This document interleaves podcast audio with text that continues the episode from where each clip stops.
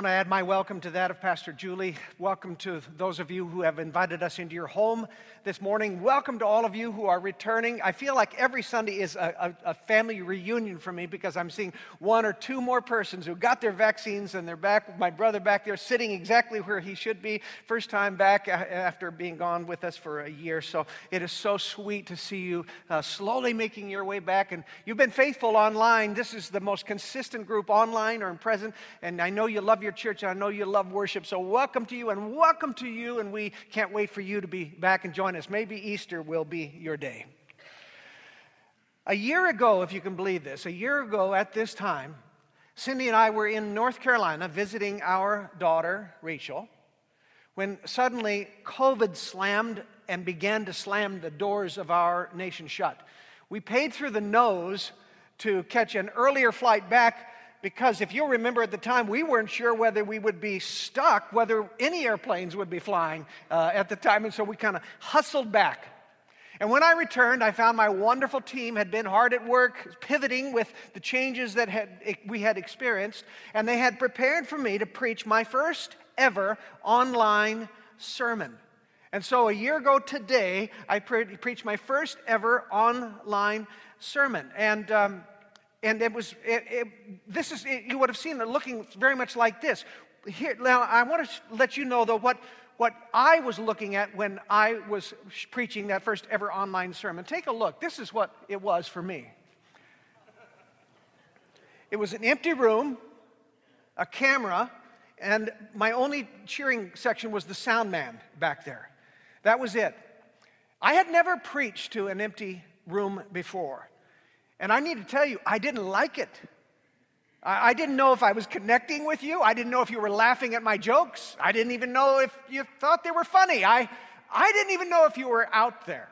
That was what my experience was. It was one of the emptiest experiences of my ministry a year ago at this time. You step up, you do what you got to do. But man, it was hard for me. I missed the crowd. I missed the, the, the feeling of being fed by the Sunday morning crowd. And I cannot tell you how glad I am that week by week the, crowd is beginning to return. I'm glad we can come to you in our homes, but I did not sign up, I'll just tell you, to be a TV teacher. I didn't sign up to be a TV preacher. I, I really love connecting with a room full of people.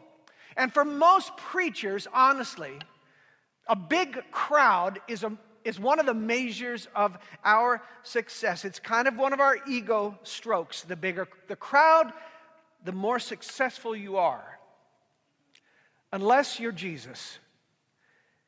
We are in a series called Jesus, the Subversive Leader.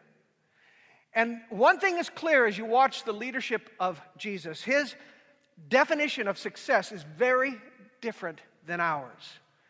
In this story this morning, where he calls his 12 disciples, I want you to notice how Jesus disrupts our standards of ministry success by saying no to three things. He says no crowds, no chemistry, and no complexity.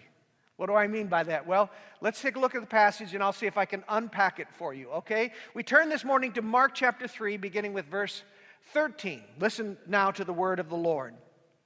And Jesus went up on the mountain and called to him those whom he desired, and they came to him. And he appointed 12 whom he also named apostles, so that they might be with him and he might send them out to preach and have authority to cast out demons. He appointed the twelve Simon, to whom he gave the name Peter, James, the son of Zebedee, and John, the brother of James, to whom he gave the name Boanerges, that is, the sons of thunder, Andrew and Philip, and Bartholomew and Matthew and Thomas and James the son of Alphaeus, and Thaddeus, and Simon the Zealot, and Judas Iscariot, who betrayed him. This is the word of the Lord. So, in this brief story, Jesus disrupts three of our ideas of what success ought to look like. Here's his first subversive idea no crowds. No crowds. Bigger is not necessarily better. One of the predominant definitions of success in our culture is popularity. A bigger customer base, a, a bigger market share, more likes or subscriptions than the next guy. If you have a million followers online, you are called a mega influencer. And as a mega influencer, you can command $1 million per post on your, on your site.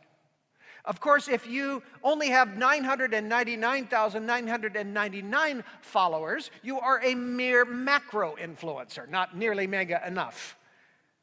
And we pastors, honestly, are suckers for the popularity definition of success. The bigger the crowd, the better. And we will say, and we mean it, that we want more people to hear about the gospel, that we, we do mean that. But honestly, the whole size thing can play to our basest instincts.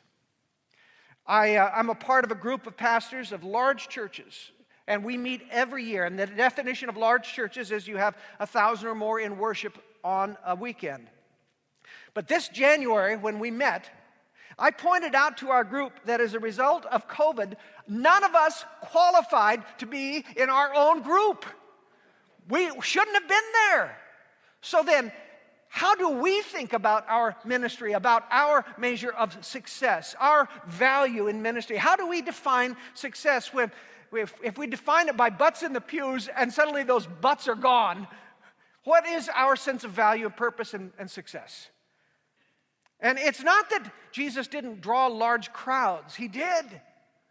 By the time we reach this story in the early part of Mark, the Gospel of chapter 3 of Mark, we, we've already been told by Mark, who is typically pretty terse, he's already told us 10 times about the large crowds, the huge crowds that were following Jesus. He was massively popular, but the focus of his ministry was not the masses, it was 12 men. It was a small group, a life group, as we call them here at Chapel Hill. Uh, it must have been way more exciting to have received the praise, the adulation of the thousands that were scattered across the hill as he preached there. But that was not Jesus' definition of success. His definition was a group of, a small band of apprentices who would be able to carry on his ministry without him.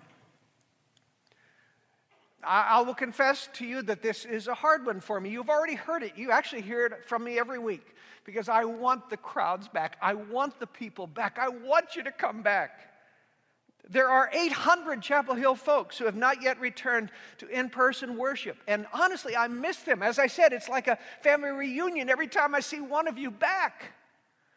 And worshiping in front of a TV, as good as it might be, it's not the same thing as being able to be here with the, the rest of your church family, hearing each other sing and greeting one another. And I'm going to continue to invite you to return as you are able. But I need to be reminded from this passage that for Jesus, the discipleship that took place in a small, intimate group was the most important and strategic uh, part of his ministry. Corporate worship is important, but it is not enough. And, and frankly, to those of you who only come to be a part of the Sunday crowd, I would just say that you are not tapping into what Jesus, by his own example and teaching, defined as the single most important mechanism for the discipleship of God's people, and that is a dedicated, accountable small group with an effective leader. I am thrilled to tell you that since COVID, I don't know if you heard this, but it's really one of the most remarkable statistics. Since COVID, a year ago, 500 new people in Chapel Hill have joined life groups. That may be the single greatest unexpected mark of success in this last year. I don't think it would have ever happened if it weren't for this virus. So if you aren't in a small group, you aren't in a life group, accountability group, I suggest to you that you are depriving yourself of the, an essential tool as defined by our Master. And to the many of leaders out there who have hitherto been reluctant to step forward and lead, I would just say, Your time has come. We need you. So, Jesus' model of, of success, first of all, included no crowds, and then astoundingly, no chemistry. What do I mean by that? We recently had a consultant who came in and met with us and our entire staff in order to help us increase our effectiveness in working together. And one of the things he repeatedly pounded on, he emphasized, was the importance of chemistry. Every member of your team needs to share the same culture, the same values, in order to create an environment that will produce the greatest success. Chemistry, chemistry, chemistry. But when you look at Jesus' 12 apprentices, you realize chemistry was not too big a concern for him. Simon Peter was an impulsive control freak. Brother James and John had a nickname which we could translate the airbags. They were loudmouthed hotheads. And then there was Matthew, the tax collector. He was a collaborator with the despised Roman occupiers. And then Simon. Simon's nickname says it all. Simon was known as the Zealot. The Zealots were a terrorist organization that were continued to the armed, uh, committed to the armed revolution against Rome. Not, some of them, they would slip in in the crowds and, and, and stick a knife in the ribs of a soldier and walk away. This is the kind of guy that Simon was and that he hung out with. So, what do you think was the chemistry between Matthew the collaborator and Simon the zealot? Not so good, I don't think. And then there was a guy named Judas. Why in the world would Jesus, who he knew a lot of stuff, why would he bring a guy on board that he knew was going to betray him and betray his friend, friends?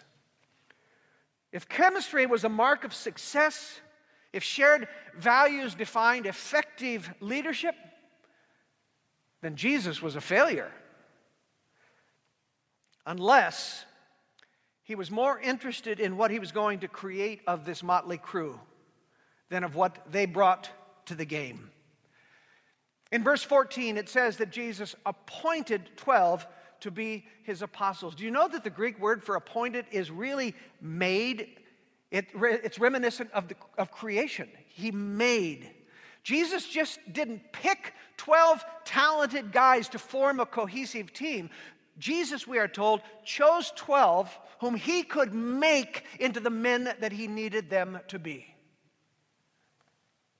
And this is enormously important for us to grasp anytime, but especially in this season as a nation, as a world. We're tempted to surround ourselves with others who are like us. Republicans want to hang out with Republicans, Democrats want to hang out with Democrats. Racial turmoil has reminded us of how little we know and understand those of a different color or different background, much less spend time with them. If chemistry is a mark of success, we're all in trouble. But Jesus, on purpose, called together people of incredible diversity, people who even hated one another. And then, then he began to make them into his people.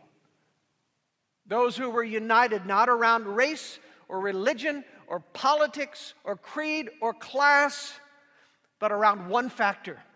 They were the fellow apprentices of Jesus Christ, fully submitted to his recreation of them. I hope in this increasingly divided world, in this culture that is hell bent on silencing every voice of of the minority opposition, canceling anything that is out of step. I pray that we will be the people who come together despite our differences, who even embrace them because we all understand that we need, each of us, to be remade into a disciple of Jesus Christ. It is creation, His creation, not our chemistry, that is the mark of success of the church. So, no crowds, no chemistry, and finally, no complexity. When you look at Jesus' job description for his apprentices, it was pretty simple.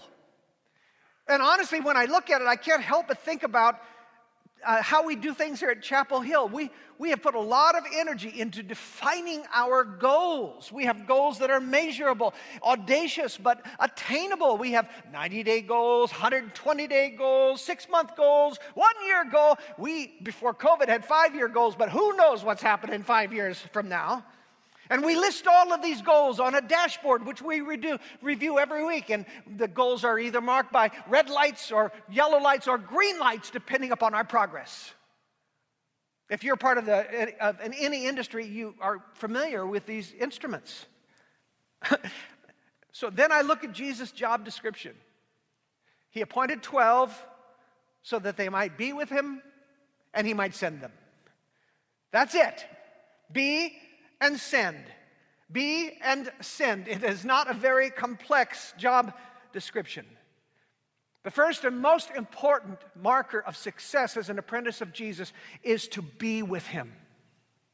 He always prioritized his relationship with his disciples. Some of my colleagues pointed out to me that in this last year, really as part of my coping with the pressures of COVID, I began to pull back.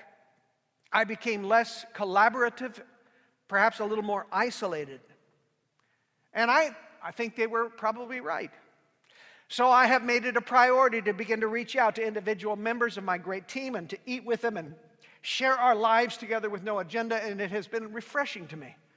And I hope it's been a blessing to my work friends as well. That, more than anything else, is what Jesus wanted from his disciples to be with them. And so I would ask you in this season when we've had to- so much time on our hands, how are you doing at just being with Jesus on a daily basis, in prayer, in study, reflecting on him throughout your day? How are you doing on just being with Jesus? If you got it tucked away in one corner of the week or one corner of your day, there's probably some growth that you need there. And it's only then when you learn how to be with Jesus that you can be sent by him to do his work.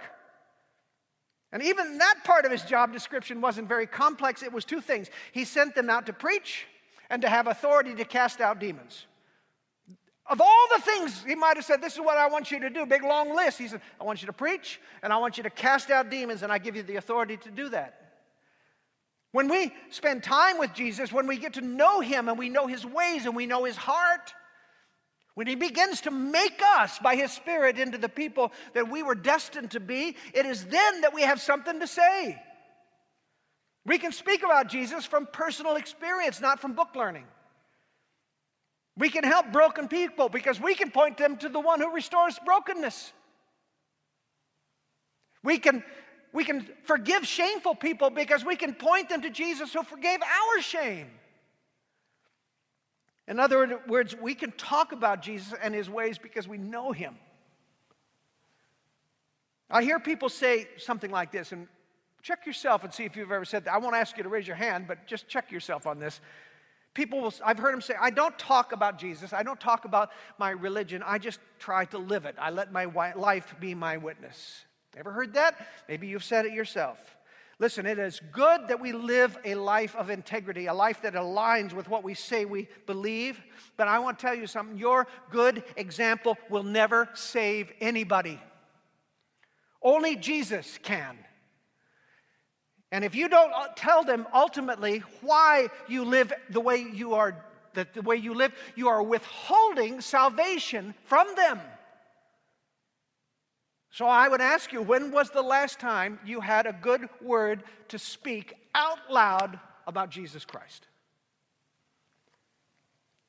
Notice the second part of that job description is we speak for Jesus, but we also speak against evil. He gave them the authority to cast out demons. It is true that too often Christians are known better for what they are against than for what they are for. But it is clear here that at least part of our Christian witness means discerning what is evil and having the courage to battle it. Sometimes that battle is simply speaking up for Jesus and for his people and, and for his ways against the bullies who are increasingly bold in their attacks. I saw a TikTok this week where someone described Jesus as a racist. That is evil and it ought to be condemned. Sometimes this battle with evil, though, is not just with the evil around us. Sometimes this is a battle against spiritual forces. Sometimes the evil that we contend with are actual demonic spirits who are destroying lives of those that we know and love. And those forces beloved, are real. Those evil forces are real. And part of our job description includes grappling with them in the name and in the power of Jesus. This is frightening, it requires training and courage, but spiritual warfare is a part of our calling. So we are called to be with Jesus and to be sent out by Jesus to speak well of him and to do battle with evil. That is our simple job description. And if you were measuring the success of your own apprenticeship against these simple standards, how would you grade yourself? I have said it before, and you'll hear it again, I'm sure. I think 2020 was a great year in many ways for the Church of Jesus Christ. It has stripped away our most obvious and, frankly, our easiest way to be a Christian in our culture, which is joining the crowds on a Sunday morning. And it has driven us into a deeper and simpler life of discipleship. One in which we are invited to love those who are not like us. One in which we are invited to focus on our personal relationship with Jesus in the context of a small group of fellow disciples. One in which we use our words to speak of Jesus and have the courage to stand against evil increasing evil when we find it in our culture. No crowds, no chemistry, no complexity. That is what Jesus defined as success. Keep it simple, saints. So, Holy Spirit, we thank you for this word to us today. And we pray that you would bring to our awareness, bring to our conviction those areas in which we, we do not measure up to what you consider to be success. Forgive us when we, we hide ourselves in a crowd and are unwilling to be a part of an intimate group that knows and loves you.